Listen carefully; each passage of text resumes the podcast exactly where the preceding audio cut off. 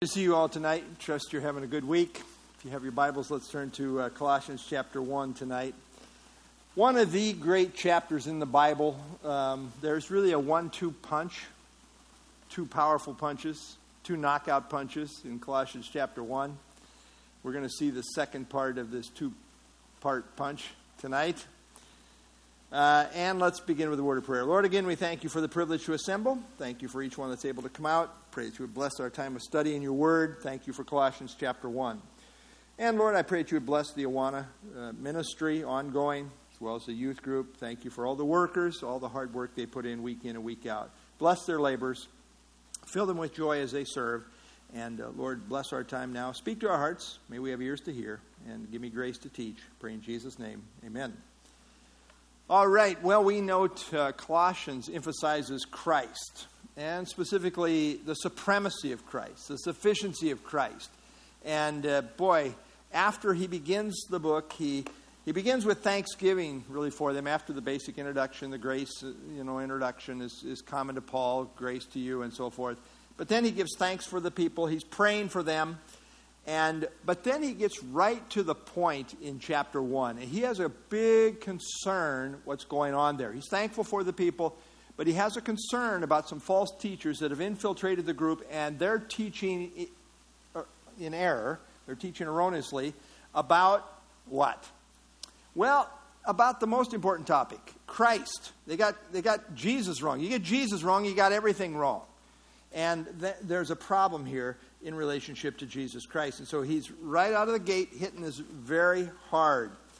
And we saw in chapter 1, verse 15 through 19, uh, one of the strongest passages we have in the New Testament on the person of Christ, uh, his exalted position over all, his, him being the creator of all.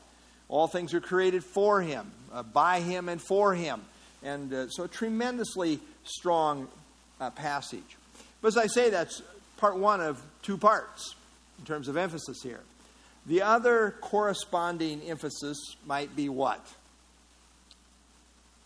Well, it's the work of Jesus Christ. The person of Christ, the work of Christ. This is the one two punch that we have throughout the entire scriptures. Old Testament prophecies about the coming one uh, involve what? Well, prophecies about his person, prophecies about his coming work uh, Isaiah 53 and so forth. So, so we have interwoven throughout, throughout the New Testament, we have this. Throughout the Gospel of John, the Gospel of Belief, we have this. Uh, we see it in the book of Hebrews. We see it here in the book of Colossians. And so we're going to see this very strongly uh, tonight as we continue on here in terms of the, the person of Jesus Christ. We left off last time at verse 19, chapter 1, verse 19, where it says, It pleased the Father that in him, speaking of Jesus Christ, all the fullness should dwell well, we don't have to wonder what he's talking about there. He further qualifies this. I mean, he's just made it very clear in the uh, ensuing context here. But across the page in chapter 2, verse 9, speaking of Christ, in him dwells all the fullness of the Godhead bodily. So you got the full representation of deity found in the person of Jesus Christ. And that's where he leaves off in verse, at verse 19. But now uh, he kind of transitions to the work of Christ. Really, they're blended together as they are, they are a package. But the order here is important too because the, the person of Christ is all important in terms of the work of Christ. I mean, if he wasn't who he was, the work of Christ wouldn't be what it was. So the work of Christ is all dependent upon the person of Christ. He's nailed down the person of Christ, and now he's going to emphasize building on that, the work of Christ. And let's have somebody read verse 20. Just verse 20 here to start us off. Somebody want to read that? Yeah, Albert?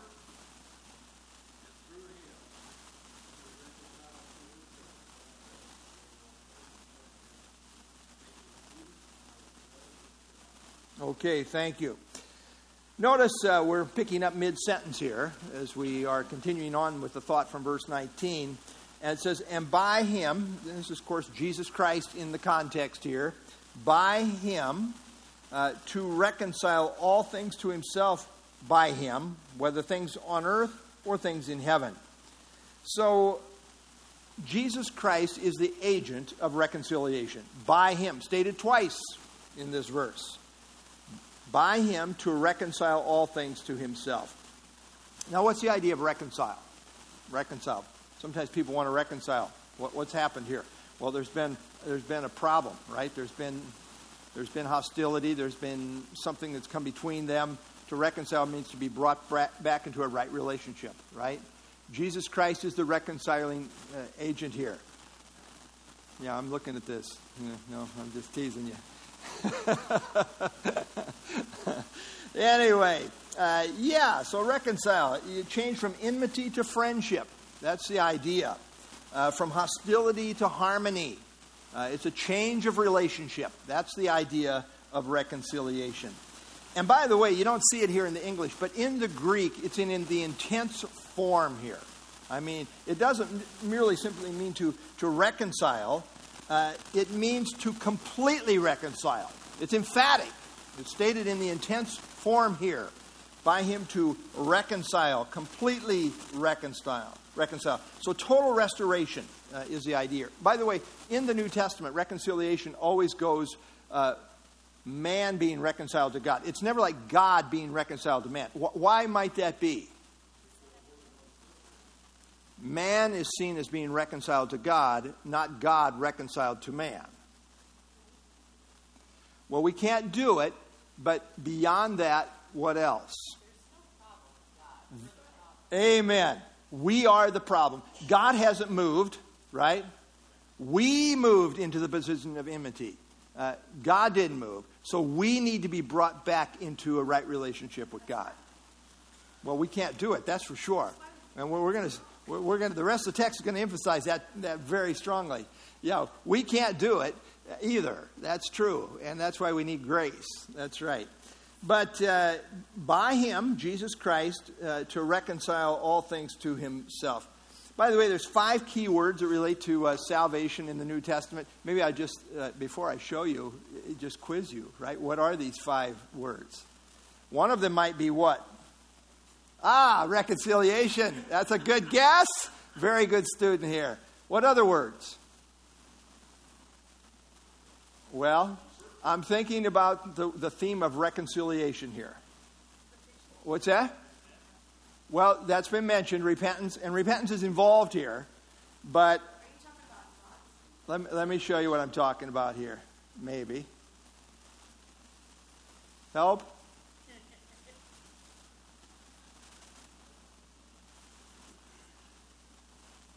There we go. Thank you. Yeah, so here are five New Testament uh, keywords that relate to salvation. Uh, yeah, uh, justification, to be declared righteous. And that happens at, at, the moment of saving faith. Redemption means to deliver by paying a price. We, we've noted that word last week. Forgiveness, to send away. Adoption, placed in the privileged position of, of adult son, and now reconciled, change in relationship from enmity to friendship. So these are just five key words uh, re- related to various nuances related to salvation. And of course, when we look at the man side of things in terms of the response that is needed, yeah, repentance comes in there, what we're talking about, but, uh, and we will talk about that as we go along here tonight. But uh, reconciles the operative word here for this verse right here, verse 20. By him to reconcile, catch this, all things, all things to himself, by him, uh, whether things on earth or things in heaven. Well, let's talk about this a little bit. Uh, is this uh, describing universal salvation or not? Well, Albert, did you see what it says here? Reconcile all things to himself by him, whether things on earth or things in heaven.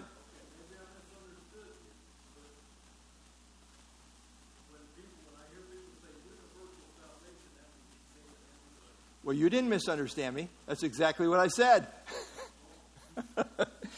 Why is it wrong?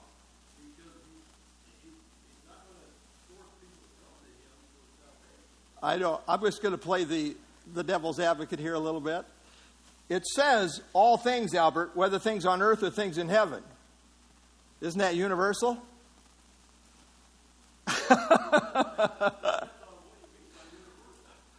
let's develop a biblical argument. I, I, I am in agreement with you totally. But how do you get there? What about the people that turn to this verse and say, right here, everything? I mean, universal salvation, it's right there. They argue that. How do we refute that? Well, that's true.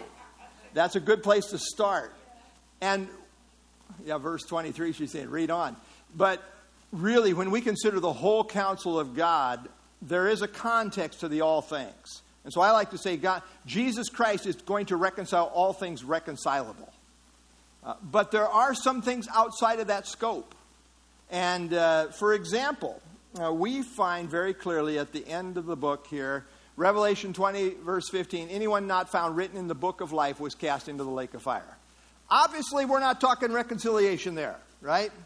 So when we compare Scripture with Scripture, and Scripture never contradicts uh, Scripture. So if you were to take this part of this verse in isolation, you could probably try to argue for universal salvation. But when we begin to compare Scripture with Scripture, which we know does not contradict one another, it cannot mean that. So the question is then, what are we talking about here? Uh, whether things on earth, let's start there. Uh, the whole earth is involved in the fall, in the sense that it has suffered the consequences of the fall. Uh, and we find, like in Romans chapter 8, verses uh, 20 through 22, the creation was subjected to a futility, not willingly, but because of him who subjected it in hope. Because the creation itself also will be delivered from the bondage of corruption into the glorious liberty of the children of God. Talking about really when the kingdom comes and, and the curse is largely removed. then he says, verse 22 For we know that the whole creation groans and labors with birth pangs together until now. So the whole creation has been affected. So you can see Christ has, has, is bringing about a reconciliation related to the world which has been out of sorts because of the fall, and he's going to bring it back into line, back, back into harmony uh, as, as intended. Whether things on earth or things in heaven. What about things in heaven? Is there anything out of sorts in heaven? Well, let me ask you where did sin begin?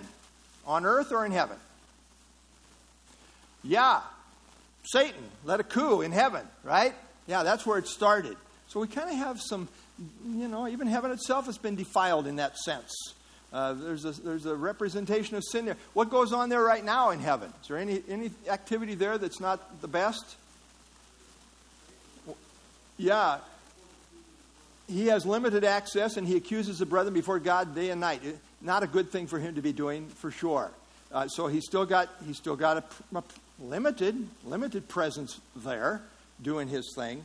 Well, at the end of the day, uh, Christ is going to bring everything into harmony and, and that is all going to be behind us. But it's not so yet. Uh, let's see here. My next slide here. Christ's sacrifice broke down the barriers and made purification possible. He made it possible for the whole of creation, whether on earth or in heaven, to be restored. So the sense is that everything that can possibly be reconciled in the realm of heaven and earth will be reconciled. So that's, that's the sense of it. When you compare Scripture with Scripture, uh, certainly we do not believe in universal salvation without a major qualifier. It's not like all souls are going to be saved. In fact, Jesus said, Few there be that find it. Uh, a minority of people in the end are actually going to be saved. So, but, uh, and the qualifier for that is verse 23, as we will see. Okay, any thoughts there before we continue on? Yeah.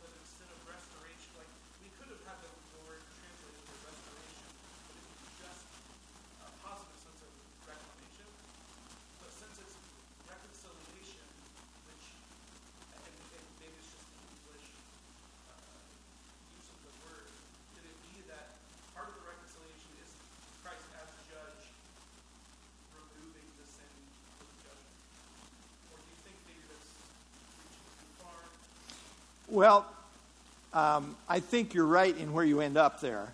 Uh, as far as the nuances, I'm not sure because he starts with this big picture here in verse 20. He's going to narrow it to personal reconciliation. And so I think the idea here is that God ultimately intends for everything to align perfectly with Him as He intended. And, and, and, and He's thinking more uh, things in heaven, things in earth, uh, you know, like we talked about in Romans chapter 8. But now He's going to bring it down to a very personal level related to souls. So, um, yeah, all of that is true. There's a purging process for, the, I mean, this present earth is going to burn up one day. I mean, there's a, talk about a major purification process on the way to reconciliation. Yeah, that's true. So, so I think you can, you know, some, read some theology in there, sort of, in that way. But I think the bottom line here is this idea of being brought back into alignment with God as He intended for things to be. Yeah. Good question, though. Good input. Anybody else? Somebody else have a hand up? Okay, note there the end of that verse says, having made peace through the blood of his cross. So here we have the, uh, an important qualifier here. How did he reconcile all things? Well, it's by the blood of his cross. Having made peace, meaning all is well, uh, really you have a direct correlation here between reconciliation and peace. To be reconciled means now we're in a state of peace. All, all is well, is, is that, that idea. And how did it happen? Well, through the blood of his cross. Notice it doesn't say by his birth, it doesn't say by his baptism or even by his miracles. No, this is by the blood of his cross. This is the basis of reconciliation. It's based on this. And of course, as we move on to the personal emphasis in verse 21, uh, narrowing it, uh, you know, we're not reconciled on the basis of good works, on the basis of baptism, on the basis of sacraments or church or whatever. It's the blood of his cross. This is the basis by which we have reconciliation. Um, it's interesting, you know, as you follow the theme through in, in the Bible, uh, here in the Leviticus, back in the Old Testament, the life of the flesh is in the, in the blood. And I have given it to you upon the altar to make an atonement for your souls. For it is the blood that makes atonement for the soul. There's a principle related to the blood there, but I believe there's also a principle related to the altar, which ultimately becomes a, a picture of the cross, the place of the cross. Um, did Christ ever cut his finger and shed a little blood when he was a boy? You know, that kind of thing. You say, well, is, is, no, I, had to be at the altar, at the cross. Uh, so uh, there's that emphasis. Uh, verses 19 and 20 really go together, emphasizing the person and the work of Christ, as, as I have uh, said. Uh, when we talk about the person of Christ, verse 19, it pleased the, the Father that in him all the fullness should dwell, really emphasizing, cap, capping the emphasis on the person of Christ that we saw um, back during the previous verses, verses 15 through 19. And building on that, now we have the work of Christ. This is a reality. And now building on that, the work of Christ. And by him to reconcile all things to himself by him, whether things on earth or things in heaven, having made peace through the blood of his cross. So the person and the work of Christ, a consistent package all the way through the scriptures. Uh, the point is that the whole flow of thought speaks to the fact that the value of Christ's death is inseparably linked with the value of his person. Verses 15 through 19 present Christ as the supreme prominent person overall, and that, that leads right into how it pleased the Father that by Jesus all things are reconciled through the blood of his cross. Christ's life was so valuable that God counted it a worthy sacrifice for the sin of the whole world. It was so valuable that it is the basis for the reconciliation of all. His blood was that of the Creator who became man. His blood was that of the human being in whom the fullness of God dwelt. That is what made his life and his sacrifice completely sufficient to reconcile all. You hear that up there? Little, little like fuzziness coming through the. Yeah, just what, this way it is. Okay. Yep. No, no, right, right. All things are not yet reconciled, brother. okay, very good. As I say, he now narrows the scope And we get into a very personal emphasis here in verse 21. Who wants to read that for us? Yeah, Dave?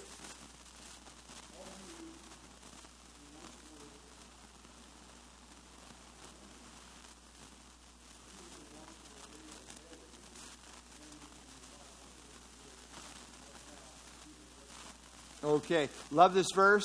Love this verse. Uh, and you, he now makes it very personal. Yeah, big scope things, all things in heaven and earth that can be reconciled. But now very personal. And you. Uh, he points right to the individual believer here. Uh, you who were once alienated, this is where we once were. Before we were reconciled, we're in a position of alienation uh, which means that we are estranged. We are separated from God. And we were in that position as unbelievers. I, I love this line where Well, when did you become a Christian? Well, I've been a Christian my whole life. Really? What verse you got in mind here? Uh, no, no. You're born dead in your sins. At some point, you needed to be reconciled. You needed to be brought back into a right relationship with God. Uh, who were once, no, no exceptions. We were all once alienated and enemies.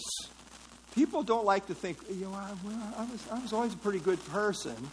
No, you were an enemy of God, which means you were hostile. You were not neutral. We don't come neutral. We don't come nice people. Well, they're nice people. No, they're not. They're enemies of God.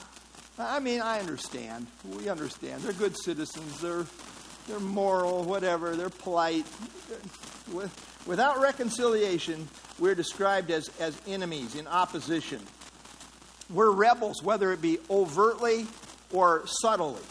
Uh, we are rebels who hate God. That's our natural position as unbelievers.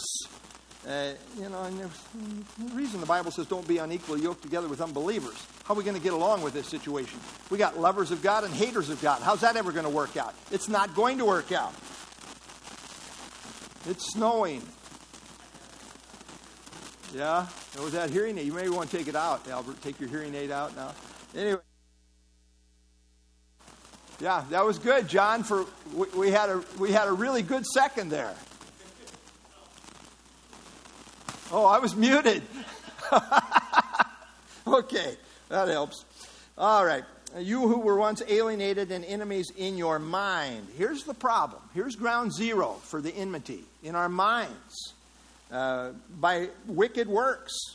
Uh, what's in the mind then works its way out in the life. Really, everything begins in the, in the mind to start with in terms of, of wickedness. But this is where it starts, is in the mind. What needs to happen in the mind? Huh?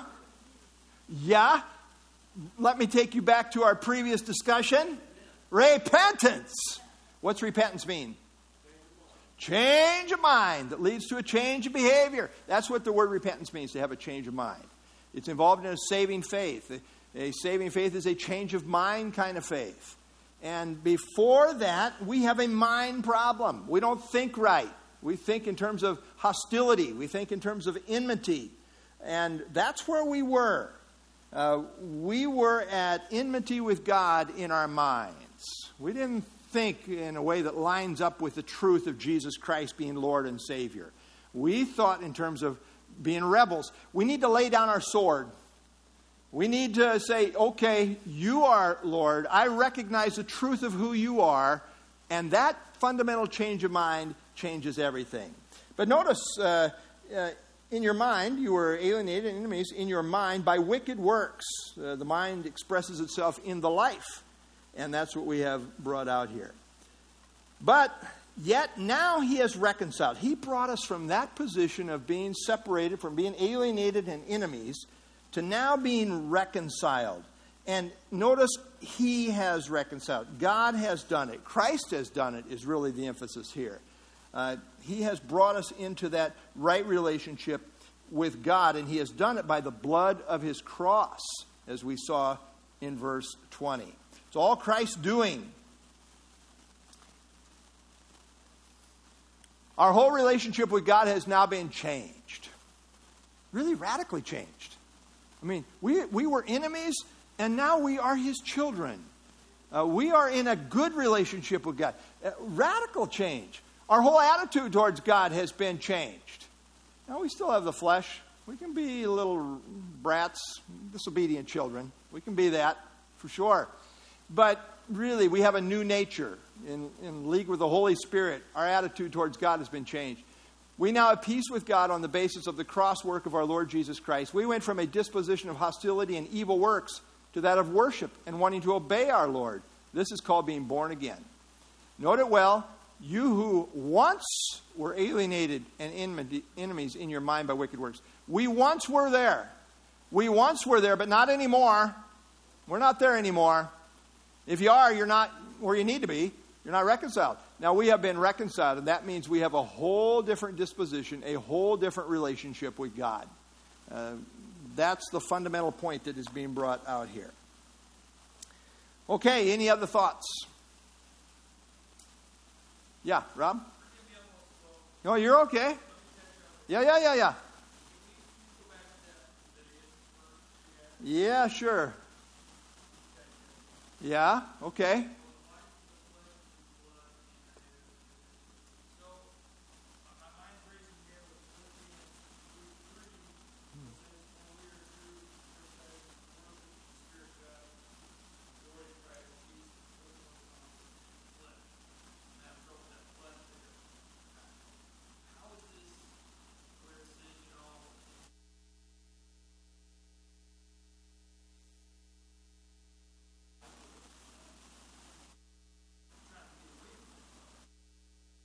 Yeah, he, he's talking about a principle that, uh, as it says here, uh, the life of the flesh is in the blood.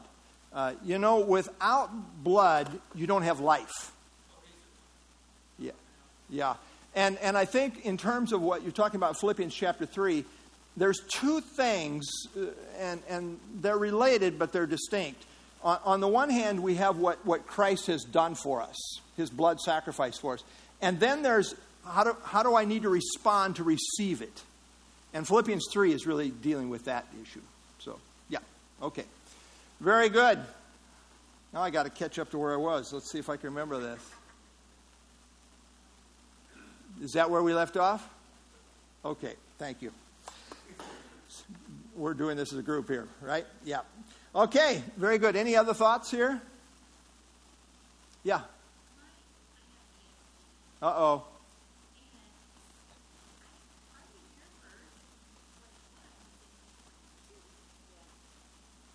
Well, that could be. I mean, the, the, the, the flow of thought continues, right? Yeah, yeah the sentence is, is it, mine is clearly broken. Yeah. Do you have a comma? Yeah. Yeah, mine is just like stops mid sentence. Yeah, that's true. okay, anything else?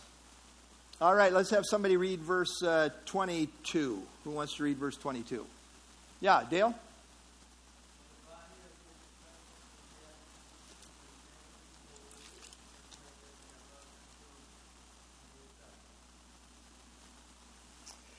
Okay, thank you. Well, haven't we covered this already? In the body of his flesh through death. Um, this is the basis that's being emphasized of reconciliation. And we have covered it. There's a tremendous emphasis here. Notice uh, in verse 20, uh, you've got the Greek preposition uh, dia, which is translated by him, and in my New King James, it's twice there. By him to reconcile all things to himself. By him, whether things. Uh, so there's a tremendous emphasis on this being done by Jesus Christ there. And then it talks about uh, to reconcile all things to himself, all things. Uh, verse 20, through the blood of his cross. And then verse 21, he has reconciled. And now, verse 22, in the body of his, his flesh through death. So there's tremendous emphasis here on Jesus Christ and what he has done to bring about this reconciliation. But what about this language here? In the body of his flesh through death. Well, a couple of thoughts here. a couple of things may be in view. Paul may be alluding to the error of the Gnostic teachers who taught that which is physical is evil, while that which is spiritual is holy. And what do we call that? Remember from last week? It's called dualism, the, the, the teaching of dualism. Like spirit is good and physical is evil, and so they had to have all these emanations, uh, you know, where uh, somewhere in, be, you know, the, the, the ultimate holy spiritual God could not create things physical because that would taint him. So there's all these emanations between the, uh, and, and he's saying, no, no, no. In Christ is the fullness. He's not some emanation. Uh, so anyway, he may be dealing with that. Uh, this is why they emphasize angels and put down the idea of Christ being a physical Savior. Paul counters this error with this strong statement of no compromise, emphasizing that in fact reconcil- reconciliation was affected by the body of Christ's flesh through death. It was a physical death. That counters the Gnostics. Uh, also, perhaps Paul made this emphasis to make a clear delineation between the body of Christ used in a metaphorical sense, referring to the church uh, as his body in verse 18, and his literal physical body as now seen in this immediate context. So, you could have a couple of those things uh, going on there. All right, before I go on, any thoughts here? Okay, notice what he says here. Again, he's, he's emphasizing what he has accomplished here. He's still building on this theme of reconciliation. To present you holy. Now, that ought to make you excited as a believer. Uh, one day, you're going to be presented to God. And how are you going to be presented? Half defiled? No, no. holy. You're going to be presented holy. Uh, he, he, did this uh, through the body of his flesh through death to the end that you are presented holy. To present you holy, which means to be set apart, and we're set apart from sin to God. To present you holy and blameless. I like the qualifier. Blameless is without fault without fault, without blemish, without defect. There's no basis for condemnation in reconciliation. If you've been reconciled, there's no basis at all for any condemnation. We are completely reconciled. Remember the strong word for reconcile in verse 20? There is no sin barrier. There, there, is, there is nothing between us and God now. The cross uh, removed all of that out of the way. We are completely reconciled to God. I mean, you can't be any more reconciled than we are to God. Uh, to the end that we are going to be presented holy and blameless and above reproach in His sight. Uh, what's the idea of above reproach? Well, it's free from all accusation. You know, we've all been accused of things, right? And falsely accused really hurts. The problem is the devil really is accurate in a lot of his accusations, I think, right? say, well, Pastor, right. Yeah, yeah. But my defense lawyer is right there for me, the Lord Jesus Christ, and his blood avails for me. And, and is, I'm in perfect relationship with God because of that. Above reproach, no charge can be held against us. Uh, nothing will keep us from God. Uh, we are now in this perfect position of holiness, blameless, and above reproach. Of it all is the cross of Christ and what he has done for us. And so two changes happen in relation to reconciliation. Number one, our disposition, no longer alienated and enemies in your mind by wicked works. We have a different disposition. And our position, now seen as holy, blameless, and above reproach. Reconciliation, uh, these two aspects. Okay. Um, all right. Any other thoughts there before we get to the last verse? John, you're all rested up. I was expecting some input here. You're still resting. That's okay. All right, let's have somebody read verse uh, 23. Who wants to read verse 23? Yeah, Levita?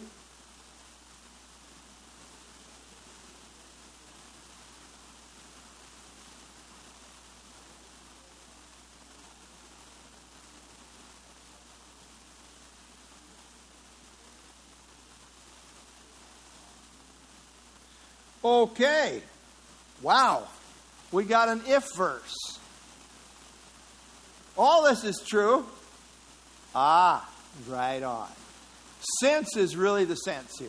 The, the, the condition of if is really since. Since. So the idea is that uh, we are saved on the basis of faith. You know, uh, that's, that's clear from a lot of different scriptures. But a saving faith endures, it continues. In reconciliation, God does it all. Jesus has done all the saving work, but this reconciling work does demand a response. Not a works response, but a response of sincere faith in Christ. You see, reconciliation involves a change of mind on the, on the part of the offending party. I'm using kind of a, a very human illustration at this point, but uh, note here let's suppose you have a married couple and one of them is involved in an ongoing adulterous relationship. Obviously, this will cause a rift in the relationship. But then the adulterer says, I do want to reconcile, but I am not going to give up my adultery. By the way, I have dealt with those kind of situations. Where, yeah, I want to reconcile, but I'm still holding on to my adultery. That doesn't work. Uh, let me ask you, is this going to result in reconciliation? No. No, it's not. No, of course not. Reconciliation demands a change of mind, what the Bible calls repentance in the heart of the offender. And if that is true, if we truly have true repentance, it's going to continue. Uh, we're going to have a, a, faith that continues. This is not saying you can lose your salvation. Again, certain groups want to go to this verse and say, well, see, if, if you continue to hold on, uh, no. Uh, the if really should be translated as since. The sense is since. Since you continue in the faith. And the idea is it assumes that true faith will continue. And it's not just here. We, we have this all over the New Testament. Uh, let me give you William MacDonald's commentary here, which is good. The eternal security of the believer is a blessed truth which is set forth clearly in the passage of the New Testament. By the way, um, it's very easily to prove eternal security. I mean, when Christ died for your sins, how many of your sins did he die for? And if you receive his payment for your sin, what kind of a pardon do you have? All of it. You get a full pardon. I mean, uh, he didn't die just for pardon. So, so either you he died for it all and you get a full pardon, or he didn't. By one offering, he is perfected forever. Those that are being sanctified. Uh, so he continues on. However, the scriptures also teach, as in this verse, the true faith always has the quality of permanence. And that one who has really been born of God will go on faithfully to the end. Continuance is a proof of reality. Of course, there's always a danger of backsliding. That's true. But a Christian falls only to rise again. And I would insert Hebrews here, where God disciplines all of his children to build holiness into our lives, unless, unless you're illegitimate. But if you're a true child of God, you just cannot sin with immunity and say, well, you know, yeah, but I've got saving faith. No, no. Uh, if you're a true child of God, he's going to discipline you. Uh, the true believer does not forsake the faith. The Spirit of God has, been, has seen fit to put many of these so called if passages in the Word of God in order to challenge all who profess the name of Christ as to the reality of their profession. It's a good, a good summary statement. Um, in terms of uh, continuance, continuance is a test of reality. Continuance is a test of reality. Uh, you know, there's a lot of malaria Christianities. You know, they have a fever and then a chill, you know, and, and they don't last. Uh, continuance is a test of reality. And it's amazing how people, boy, they seem so real and they're really, and then they just fizzle somewhere and, and, and they leave the scene. Well, ultimately, God alone knows, and we're going to leave final judgment to God because He alone is uh, the ultimate judge. But we are discerning. Uh, 1 Corinthians chapter 15, he's talking about the gospel. He says, you know, how he shared the gospel with them. He says, by which you are saved, if you hold fast that word which I preached to you. What if they don't? Well, then, unless you believed in vain, there is such a thing as a bogus faith that does not continue. And that's what Paul is telling these Corinthians. Hebrews 13, 14, we have become partakers of Christ if, there's another if statement, we hold the beginning of our confidence steadfast to the end. And the, for true believers is that we will, since we hold the beginning of our uh, confidence steadfast unto the end. 1 John 2 19, they went out from us. They left the believers. You know, they left the fellowship. I'm not talking about going from one Bible teaching church to another Bible teaching church. I'm not talking about that. I'm talking about they left the Christian community. They, they, they walked away. They went out from us, which we call apostasy, but they were not of us. For if they had been of us, truly saved, they would have continued with us. But they went out that they might be made manifest that none of them were of us. They were not truly of us, he says, or they would have continued with us. So, many, many places in the New Testament we have this emphasis. And I think that's a sense here. If indeed you continue in the faith, grounded is the idea of established, uh, grounded in gospel truth, uh, and steadfast is the idea of settled, a settled resolve, uh, resolve regarding the gospel, uh, a firm commitment to the gospel, and are not moved away from the hope of the gospel. So, again, uh, this idea, we, we, do not completely apostatize. It's not that we don't uh, struggle along the way. We do. We see it all over the New Testament as well. But we will not completely apostatize as be- true believers. We will not completely abandon the faith. Paul says the same essential thing four ways continue in, grounded, steadfast, not moved away. If this characterizes your stand on the gospel, that is evidence that you have truly been reconciled to God. However, if a person does not continue in, is not established on, is not settled about, and moves away from the gospel, it just goes to prove they were never truly genuine. That's my theology. We are saved by faith alone, but it must be the right kind of faith. Somebody wrote a paper called The Right Kind of Faith one time. Didn't they, Albert? Yeah. And, and somebody named Albert's been working on him to revise that thing for some time. I'm working on it, but it's a slow process here. Uh, it is a change of mind kind of faith that embraces Christ as Lord and Savior. It's a change of mind kind of faith that has the character of permanence. It is the spirit of what we sing in the words, I have decided to follow Jesus, no turning back, no turning back. The Reformers well said, We are saved by faith alone. But the faith that saves does not remain alone. And I would add one more thing it continues. It continues. If you can completely walk away from the faith, as many are doing today, ah, they had a malaria kind of experience, spiritually speaking, a fever and then a chill. wasn't real. Yep, yep. Yep, yep, yep.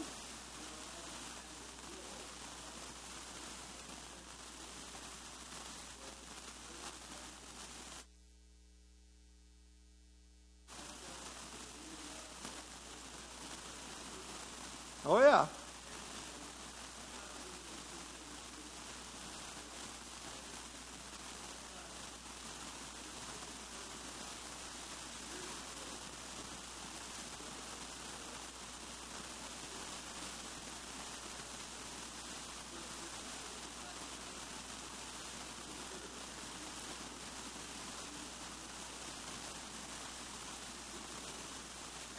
Well, that's right. He has begun a good work and you will perform it until the day of Jesus Christ. So that's interesting to me, your testimony there. I mean, it's not like you were totally giving up on Christ. It's like I'm done with Christians, maybe. I mean, they're hurting me all the time here.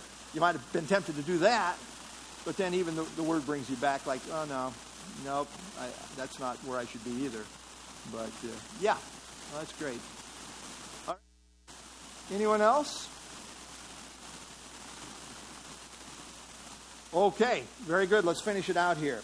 He says, Which you heard, they heard the gospel, and he talks about the hope of the gospel, uh, which really ties back uh, to verse 5. If you go back to verse 5 in, in chapter 1, because of the hope which is laid up for you in heaven, of which you heard before in the word of the truth of the gospel. And so we have this hope of the gospel. The word hope in the New Testament is a certain expectation that God will bring to pass what he has promised. So it's the idea of a certain expectation. And we have the hope. Uh, there, there is a better there is a better life ahead here in, in heaven for us. Yeah, it's snowing. You know what? Maybe should I turn it off? I'm just about done. Okay. Oh, okay. Well, I turned it off for a second. All right. I'll keep going here. Hopefully, I did do that. Huh? Plow ahead. Yep. Okay, let me finish out here. Uh, which was preached to every creature under heaven. Probably uh, Paul speaking here in a, in a broad sense, a little, uh, you know, uh, hyperbole here, uh, which was preached to every creature. The idea that the message went out far and wide in a very broad, widespread way, of which I, Paul, became a minister. His whole life was given over to this, this gospel message. Uh, let me finish out here contextual emphasis the person of Christ. This is why I say it's one of the great chapters in the, in the, in the Bible. Uh, the person of Christ, tremendously powerful emphasis. I don't know if you have a more compact, powerful emphasis than Colossians 1.15 through 19 on the person of Christ. Uh, the supremacy of Christ, the exaltation of Christ. Uh, and that's followed by the reconciling work of Christ that we studied tonight in, in 120 through 22. And then the emphasis on a saving faith in the person and work of Christ that endures. And so that's really kind of a package there in terms of, of emphasis. And uh, to finish out, true saving faith that reconciles uh, is, is, reconciled to God results in number one, a changed mind that is no longer hostile to God, uh, a changed life that brings forth the fruit of righteousness, and a continuing faith in Christ as Lord and Savior. So those emphases uh, that are brought out here. All right, any other thoughts as we wrap up here tonight?